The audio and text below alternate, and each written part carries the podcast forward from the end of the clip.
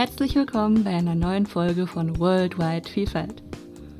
Hast du schon mal was von Klein Wien gehört? Oder von den Banata Schwaben? Sebi kommt gebürtig aus Timișoara. Damit ist Klein Wien gemeint. Und das liegt im Westen Rumäniens. Er wird uns heute im Interview von dem Habsburger Einfluss erzählen und der kulturellen Vielfalt, die man heute in seiner Region vorfindet. Außerdem erzählt er auch Spannendes aus seinem Medizinstudium. Also viel Spaß mit der neuen Folge. Hallo Sebi, herzlich willkommen im Podcast. Hallo. Was nimmst du als deine ganz persönliche Kultur wahr? Also als meine ganz äh, persönliche Kultur ähm, würde ich äh, sagen, äh, dadurch, dass ich in Timișoara geboren bin, in Rumänien und dort auch bis zur Kindheit erstmal aufgewachsen bin und anschließend nach Deutschland gezogen bin, ähm, dass doch eine offene europäische Kultur äh, für mich besteht, dadurch, dass auch ähm, die Region, aus der ich komme in Rumänien, im Banat, eine äh, Region ist, die multikulturell ist, die beeinflusst wird durch verschiedene Minderheiten, unter anderem auch äh, der deutschen Minderheit und der ungarischen und serbischen. Und äh, dadurch äh, eigentlich schon immer auch in der Region eine gewisse Weltoffenheit bestand, die wahrscheinlich auch dazu geführt hat, dass die rumänische Revolution dort angefangen hat. Und mit dieser Kultur bin ich aufgewachsen. Also meine Nachbarschaft zum Beispiel, mein Nachbar gegenüber war Serbe und seine Frau ungarisch. Und eigentlich das, was versucht auch die Europäische Union zu implementieren, das ist auf einer kleinsten Region dort seit Hunderten von Jahren schon bestehend. Und äh, mit dieser Kultur bin ich aufgewachsen und dadurch war für mich auch, nachdem ich praktisch nach Deutschland umgezogen bin, äh, bin, war das dann auch für mich einfacher, weil ich praktisch schon diese Kultur und auch Mentalität hatte. Und äh, das hat natürlich mein äh, Einleben in Deutschland äh, viel einfacher gemacht. Ich konnte schnell Fuß fassen und auch äh, Freunde gewinnen. Und ist das Banat eine dieser Regionen, ähm, in denen man auch Deutsch spricht? Ja, auf jeden Fall. Es gibt zwei verschiedene Regionen, die Siebenbürger Sachsen, die sind mehr in Transsilvanien und die Banater Schwaben. Die sind auch ein bisschen von der Kultur anders, vor allem Religion spielt da eine Rolle. Die einen sind Protestanten, die anderen Katholiken. Und in Banat sind halt Schwaben, meine Oma gehört dazu, zur deutschen Minderheit. Und dadurch hatten wir auch immer die Möglichkeit, äh, nach Deutschland auch auszuwandern, aufgrund der doppelten Staatsbürgerschaft. Und äh, die gehört auf jeden Fall dazu. Da gibt es auch äh, deutsche Kindergärten, deutsche Schulen auch. Erste bis dritte Klasse bin ich dort auch noch zur Schule gegangen. Und auch in meiner Klasse waren auch viele, sage ich mal, ähnlich oder sogar noch mehr wie bei mir, dass sie ähm, deutsche Minderheiten in der Familie hatten oder sogar waren. Also hatte ich auch viele äh, Kollegen und Klassenkameraden mit deutschen Namen auch, die auch zu Hause Deutsch gesprochen haben. Wie kam es denn dazu?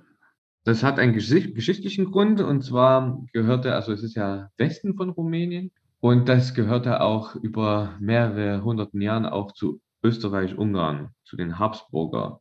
Und wie es halt so ist, ähm, wollten sie natürlich auch die deutsche Sprache vermischen, wie es auch in anderen Regionen war. Ne? In, in, Russland war das ja auch ähnlich, äh, zum Beispiel in Moldawien, ne? dass die praktisch russische Staatsbürger nach Moldawien gebracht haben, um die russische Sprache dort zu implementieren. Genauso ist es auch äh, in meiner Region äh, passiert, wo ich herkomme, dass da den Menschen aus Deutschland oder auch Österreich, aber mehr Deutschland, Land versprochen wurde, damit sie praktisch in der Region einsiedeln, mit der Hoffnung, dass die deutsche Sprache dort ähm, eingebracht wird. Und dadurch entstanden diese zwei Bewegungen. Und äh, ja, das war halt hunderte Jahre lang unter österreich-ungarischer Herrschaft. Und natürlich auch durch die, äh, also das ist ja nah an der Grenze, geografisch praktisch zu Ungarn und zu Serbien. Und äh, dadurch, dass es an der Grenze ist, ist auch noch ein Grund, warum da auch Minderheiten sind, die grenznah praktisch aus Serbien oder aus Ungarn eingesiedelt waren.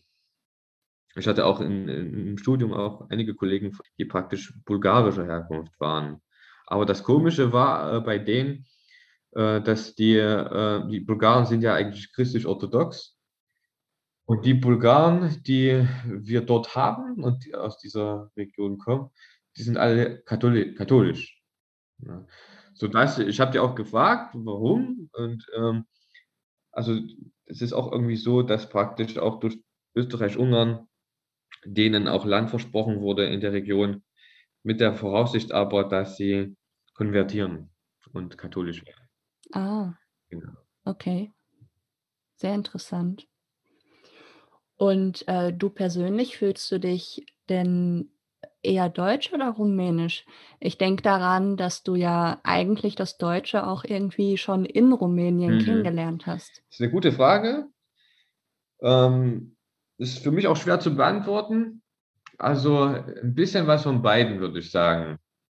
Also äh, mehr Rumänisch schon ein bisschen, weil ich praktisch dort äh, aufgewachsen bin und praktisch meine Kindheit gelebt habe und wahrscheinlich auch in der Zeit die meisten Einflüsse bestehen in der Entwicklung eines Menschen.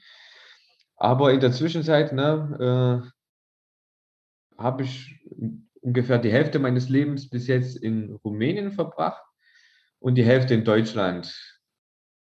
Und äh, ja, also ich fühle mich ein bisschen als beides. Ja. In Rumänien gelte ich als der Deutsche, in Deutschland gelte ich als der Rumänische. Ja. Wie es halt so ist. Ne? Ja. Aber ich irgendwie ein Teil von beiden gehört irgendwie zu mir. Also beides ähm, ist im Prinzip Teil deiner Identität. Genau. Ja, ja, ich kenne das, ist bei mir genauso. ähm, was verbindest du am meisten mit Rumänien? Also mit Rumänien verbinde ich ähm, diese äh, auch Gastfreundlichkeit, auch bezüglich der ähm, Gäste, also Personen, die zu, nach Rumänien zu Besuch kommen und auch diese ähm, Modalität und auch Mentalität, äh, das Leben mehr zu genießen und äh, sich nicht an äh, Pflichten und zu fixieren, sondern auch versuchen, mehr das, ja, das Leben zu genießen und entspannter praktisch in den Tag leben. Hättest du ein Beispiel, wie so ein normaler Tag in Timisoara aussieht? ja, also wenn man mal nach Timisoara geht, merkt man auch schnell, dass viele Terrassen dort sind und alle voll sind mit Menschen und auch das Leben praktisch äh, nicht 18 Uhr aufhört, sondern meistens auch 18 Uhr beginnt bis tief in die Nacht. Und ja, so ein Tag in Timisoara kommt immer natürlich immer drauf an, was man macht. Ne? Das, äh, also bei mir zum Beispiel, ich habe ja dort studiert dann und bin dann zur Uni gegangen oder zu meinen, also zu den Krankenhäusern, zu den ganzen Veranstaltungen. Und äh, wir hatten auch öfters äh, Pausen. Ähm, da gibt es auch verschiedene Möglichkeiten, Unternehmen, also was man so unternehmen kann. Meistens hat man dann diese Freizeit dann äh, zwischen den Unterricht noch ausgenutzt, äh, sich ausgetauscht, äh, ja, oder praktisch auch mal was unternommen, Billard gespielt oder was weiß ich. Und dann äh, abends hat man sich da meistens nochmal getroffen. Also viel, wir haben viel erzählt auch und viel zusammen auch unternommen, auch in der Freizeit sozusagen. Du hast schon angesprochen, dass du dein Medizinstudium in Rumänien absolviert hast. Mhm. Ähm, was hat dich denn davon überzeugt, das in Rumänien zu machen? Also zum einen, äh, wie schon gesagt, ich bin immer äh, gebunden an Rumänien geblieben und äh, das war mir auch zu wenig einmal pro Jahr, wenn überhaupt, bin ich in Rumänien gewesen. Ich bin ja mit zehn Jahren nach Deutschland schon gekommen. Und ähm, das war mir auch zu zeitig. Ich wollte immer schon äh, irgendwann im Leben länger wieder in Rumänien leben, um zu sehen, ne, weil ich bin immer mit dem Eindruck geblieben, wie es halt in der Kindheit war. Und ja, natürlich hat man in der Kindheit auch wenig Sorgen und äh, man sieht die Sachen anders, als wenn man erwachsen ist. Und das war mir schon wichtig, äh, einen Lebensabschnitt auch als erwachsener Mensch auch nochmal in Rumänien zu verbringen. Und das nochmal einschätzen zu können. Das war natürlich ein Punkt, warum ich diese Entscheidung getroffen habe. Und äh, ein anderer Grund war auch, dass ich dort noch Familie habe. Und meine Großmutter war auch dort.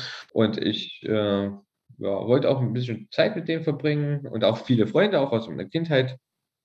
Ja, und dann habe ich gesagt, dann versuche ich das mal. Habe ich mich dafür entschieden, das zu machen. Und würdest du das grundsätzlich weiterempfehlen? Also auf jeden Fall, würde ich auf jeden Fall empfehlen. Das ist natürlich auch für die Entwicklung als Menschen auch nochmal eine spezielle Situation. Es ist nicht nur das praktisch medizinische oder auch jeder in seinem Gebiet, ne, das äh, Lernen der, seiner Fachabteilung, sondern auch die Entwicklung als Menschen, die wird auch beeinflusst dadurch. Man muss praktisch zurechtkommen. Ähm, na gut, ich kannte die Stadt, ne, ich bin dort geboren, aber trotzdem war das auch für mich auch am Anfang nicht einfach. Ne? auch äh, selbstständig zurechtzukommen. Also ich bin ja mit Deutsch zur Schule gegangen und habe auf Deutsch gelernt bis zu dem Zeitpunkt. Ne? Rumänisch habe ich nur in der Familie gesprochen. Und jetzt fängt ein Studium an ne, auf Rumänisch. Das ist da natürlich auch mit der Sprache nicht einfach gewesen. Fachwörter, die man praktisch in der Familie gar nicht benutzt. Ja, und neue Menschen kennenzulernen, das war auch alles eine Erfahrung die ich auf jeden Fall weiter empfehlen werde.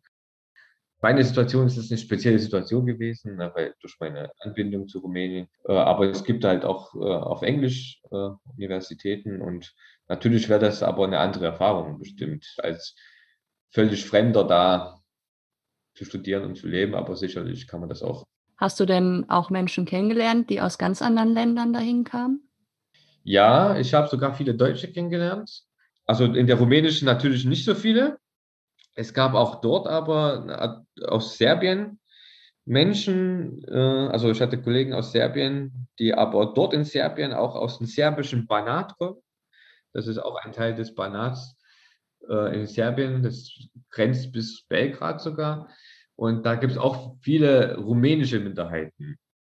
Die hatten auch alle rumänische Namen, kamen aber aus Serbien dann auch zweisprachig aufgewachsen und ähm, sind dann auch praktisch in die rumänische Abteilung gekommen, um also auf Rumänisch zu studieren. Das war ähnlich wie bei mir, die Situation mit der Sprache. Ne? War für sie auch nicht einfach, weil die praktisch auch zu Hause nur in der Familie Rumänisch gesprochen haben und in der Schule auf Serbisch unterrichtet wurden. Also Serbische waren einige, ja, und wie gesagt, äh, also vor allem, wenn man in Krankenhäusern dann ab dem vierten äh, Studienjahr dann mehr unterwegs ist oder im dritten, da sieht man auch mehr von den anderen Kollegen auch da rumlaufen. Und da habe ich auch von der englischen Abteilung einige noch kennengelernt. Da waren auch viele Deutsche dabei, wie schon gesagt. Ähm, auch auf, aufgrund dessen, äh, weil sie halt in Deutschland in der Medizinstudium so schwer reingekommen sind. Und ja, viele aus Tunesien habe ich dann dort gesehen. Und äh, aus der USA habe ich auch einen getroffen. Also sehr multi, ja, so multikulturell dort in der englischen Abteilung. Kannst du allgemein was zum rumänischen Bildungssystem sagen? Also ich kann, also ich war nur in Rumänien. Ne? Ich habe aber an, also im Studium vor allem äh, Richtung Klinik, also ab dem vierten Studienjahr, habe ich schon versucht, äh, an verschiedenen Projekten teilzunehmen in Rumänien und auch außerhalb.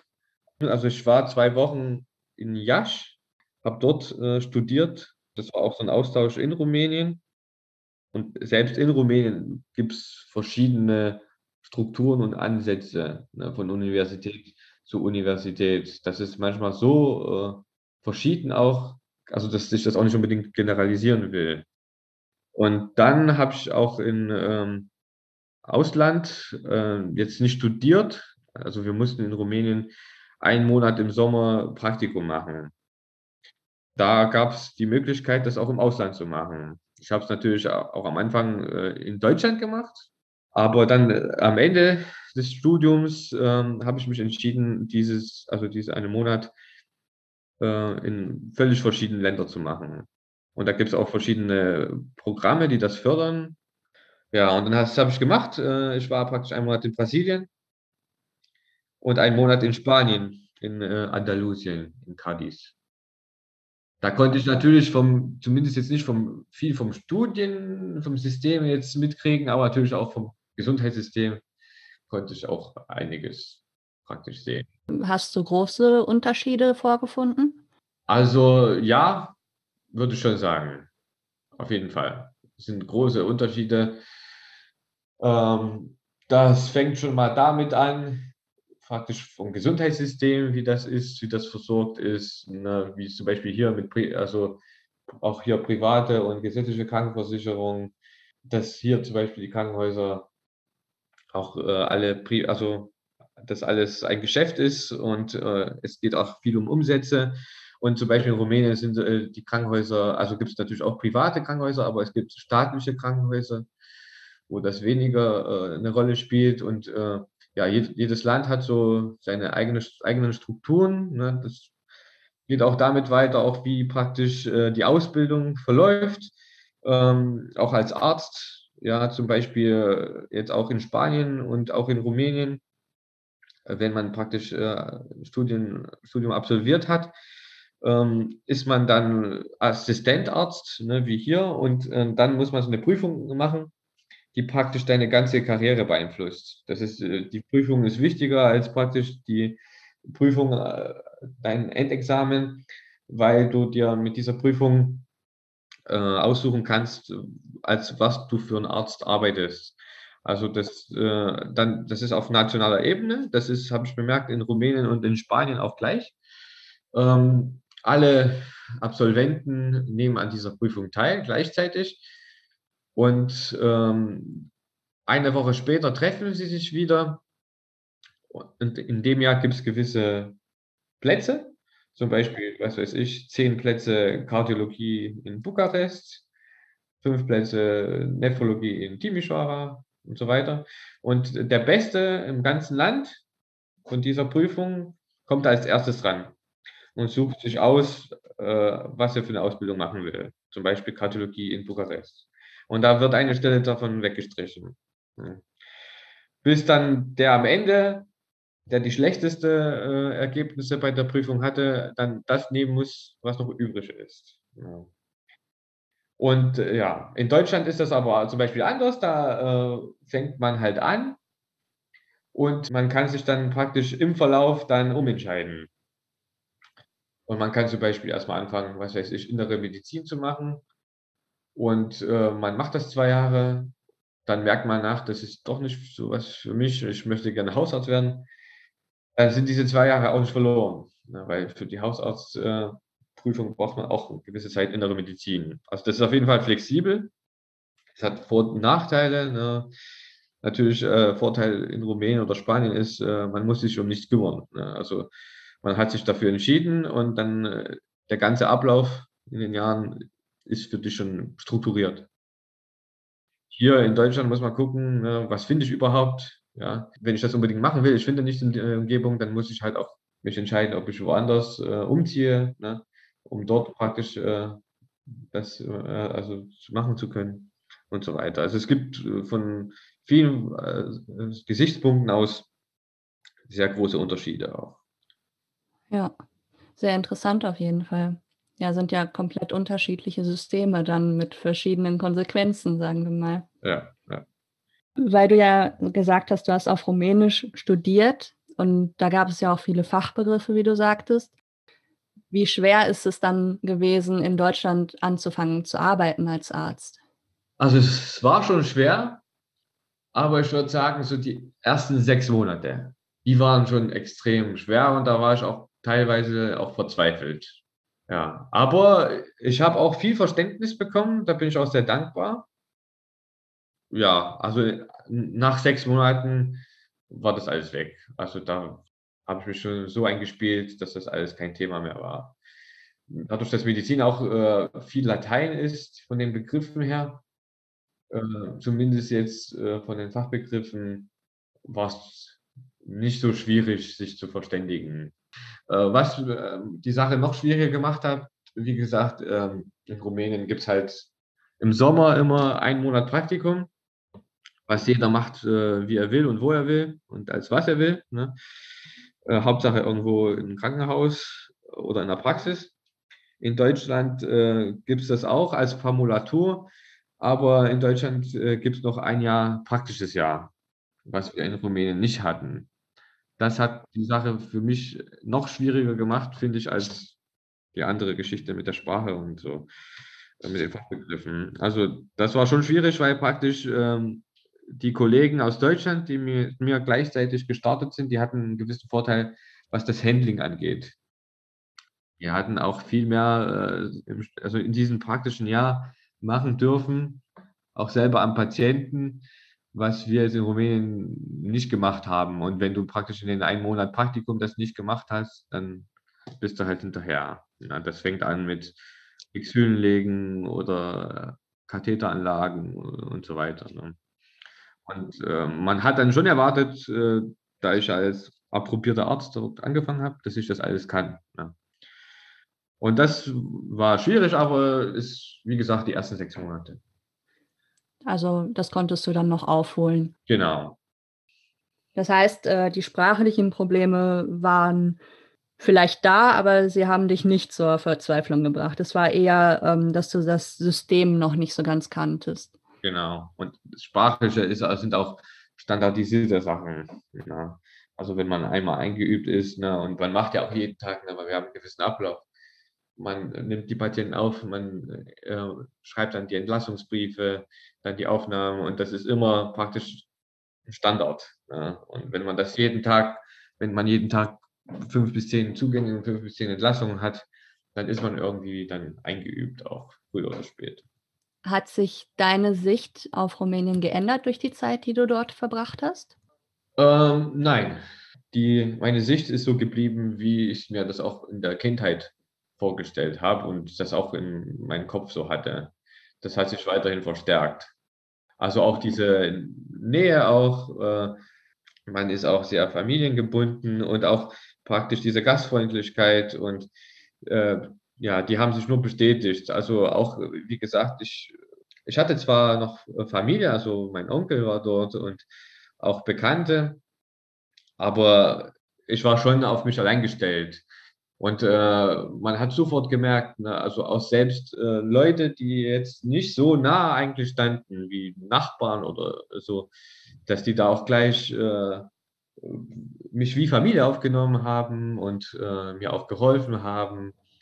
Und äh, ja, das, das war schön und so habe ich mir das eigentlich auch von, von Rumänien, äh, so hatte ich das auch von Rumänien in Erinnerung und das ist auch so geblieben dann in meinem Kopf. Ich hatte auch äh, Freunde aus der Kindheit, sehr gute Freunde und auch jetzt anschließend in der Studienzeit konnte ich auch weitere sehr gute Freunde, die wahrscheinlich auch fürs Leben Freunde bleiben, noch gewinnen. Und äh, das hat natürlich meine Erfahrung in Rumänien weiter noch viel schöner gemacht. Mit diesen Freunden teilst du wahrscheinlich auch äh, die Liebe zum Fußball, oder? Ja, also nicht mit allen, aber mit, mit vielen mit vielen von ihnen. Gibt es denn da was äh, Nennenswertes äh, ja, im Bereich Fußball, was äh, mit Timi Schwader zu tun hätte? Ja, also ähm, ich hatte auch sehr viel Glück, muss ich sagen, dass ich wahrscheinlich die beste Zeit äh, des äh, Fußballs aus Timișoara aus den letzten 20 Jahren erleben durfte. Also genau in den äh, sechs Jahren, wo ich dort studiert habe, das war wahrscheinlich die beste Zeit, die man erwischen konnte, was das angeht. Also, wir, also Verein dort wurde auch zweimal Vizemeister in Rumänien. Wir haben auch europäisch gespielt. Und äh, da war ich auch an vielen äh, Spielen beteiligt, also äh, im Stadion. Ja. Und also eigentlich jedes Mal als ich Zeit hatte. Und das war eine gute Zeit und äh, auch eine sehr große Begeisterung von den Fan seitens, seitens der Fans. Und ja, auch mit vielen Freunden waren wir da bei den Spielen. Leider ist es so, dass praktisch kurz nachdem ich äh, mit den Studien fertig war und nach Deutschland gekommen bin, äh, sind die Sponsoren weg und äh, ja, ja, der Verein dort ist dann abgestiegen in die zweite Liga. Da gab es auch verschiedene Probleme. Auch äh, die haben es schon mal, also zwei Vereine noch geteilt und ja, eine Katastrophe. Aber dort praktisch in meiner Zeit, wo ich noch dort studiert habe, dann da war eine schöne Zeit diesbezüglich. Und äh, ja, dazu muss man sagen, ne, ich habe ja schon gesagt, Timișoara ist ja sehr nah an äh, Ungarn und an, Bel an, an Serbien. Und äh, ich habe auch Freunde, äh, die gehören, also die sind in Timișoara geboren, gehören aber zur serbischen Minderheit. Und äh, die sind natürlich auch zum einen begeistert über den Fußball lokal, aber auch über serbischen Fußball. Und dann sind wir auch, bin ich mit denen mal mitgefahren nach Belgrad zu dem großen Stadtderby, Partisan Belgrad gegen Roter Stern Belgrad. Und das war auch eine sensationelle Atmosphäre dort. Ja, ich erinnere mich, dass du davon erzählt hattest. Das war ja auch äh, ja neben dem äh, Spiel an sich ein großes Ereignis, oder? Ja, genau. Also das ist halt einer der befürchtetsten Derbys im Fußball überhaupt in Europa und auch natürlich auch mit äh, vielen Feindlichkeiten und äh, da macht sich auch die Polizei große Sorgen immer, wenn äh, dieses Spiel stattfindet. Und äh, wir waren eigentlich, also wie schon gesagt, äh, ich war mit ein paar Freunden dort, die aus, aus Timișoara kommen, die zur serbischen Minderheit gehören. Und die haben in Timișoara ja so eine kleine Fangruppe gemacht. Äh, aber das sind halt normale Menschen ne, mit Familie und alles. Und äh, die machen das aus Leidenschaft zum Fußball und haben sich auch äh, Trikots ausdrucken lassen mit diesem Verein Partisan Belgrad und praktisch ihre kleine Gruppe dazu. Und dann sind wir dann an der Grenze dort angekommen zu Serbien und äh, die Leute dann an der Grenze, die Polizei und so, haben gedacht, wir wären irgendwelche Hooligans und es kommen dann noch irgendwelche äh, Leute nach. Die, das sind ja eine, eine organisierte Gruppierung, die hier kommt. dann wurde dann äh, die Polizei angerufen und wir wurden von der Grenze bis nach Belgrad äh, mit Polizeiautos eskortiert. Über, was weiß ich, 150 Kilometer mit Blaulicht.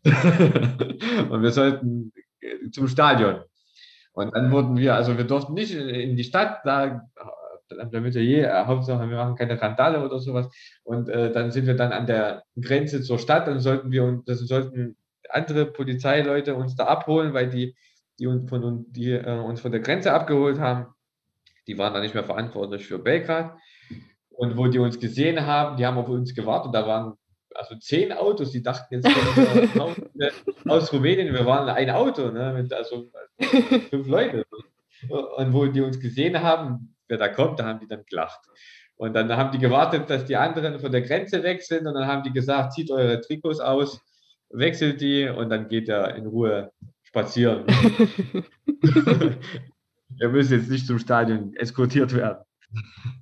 Aber die haben halt, wie gesagt, große Angst, wenn das Spiel stattfindet. Da waren auch sehr viele Polizeileute auch ums Stadion. Aber es war alles friedlich. War, ja. ja. ja.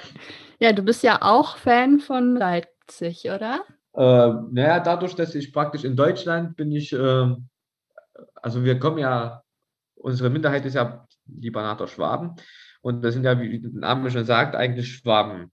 Und äh, unsere Vorfahren äh, sind ja eigentlich aus Karlsruhe von meiner Seiten, seitens meiner Mutter, also meiner Oma.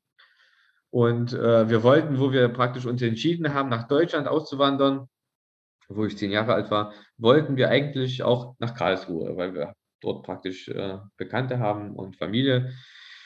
Und äh, ähm, da war aber eine Regel in Deutschland, dass alle Rückeinsiedler, ähm, die, muss, die mussten erstmal drei Jahre in Ostdeutschland leben weil die wollten damit fördern, äh, dass die Bevölkerungszahl auch in Ostdeutschland wächst nach der Wende.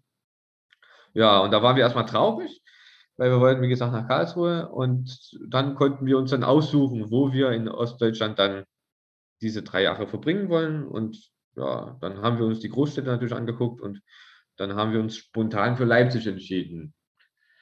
Und der, ja, dann sind wir praktisch nach Leipzig gezogen. Und ähm, der Plan, der, äh, der Plan war äh, mit Erfolg. Also das war auch so. Wir waren drei Jahre in, in, Leipzig mit der Idee, eigentlich nach drei Jahren weiterzuziehen nach Karlsruhe. Aber wir haben uns da so eingelebt und auch so gut gefühlt. Ihr habt das Leben gelernt. Dass wir dann auch dort geblieben Genau. dass wir dort dann auch geblieben sind. Und ja, ähm, natürlich praktisch, weil ich dort aufgewachsen bin, meine Jugend verbracht habe und praktisch auch äh, meine Eltern hier leben und jetzt auch ich in der Umgebung, bin ich natürlich auch, äh, zumindest habe ich eine gewisse Sympathie für auch RB Leipzig, ja. Gibt es denn noch etwas, was du allgemein zu dem Thema, zu irgendwas, was wir besprochen haben, noch sagen möchtest?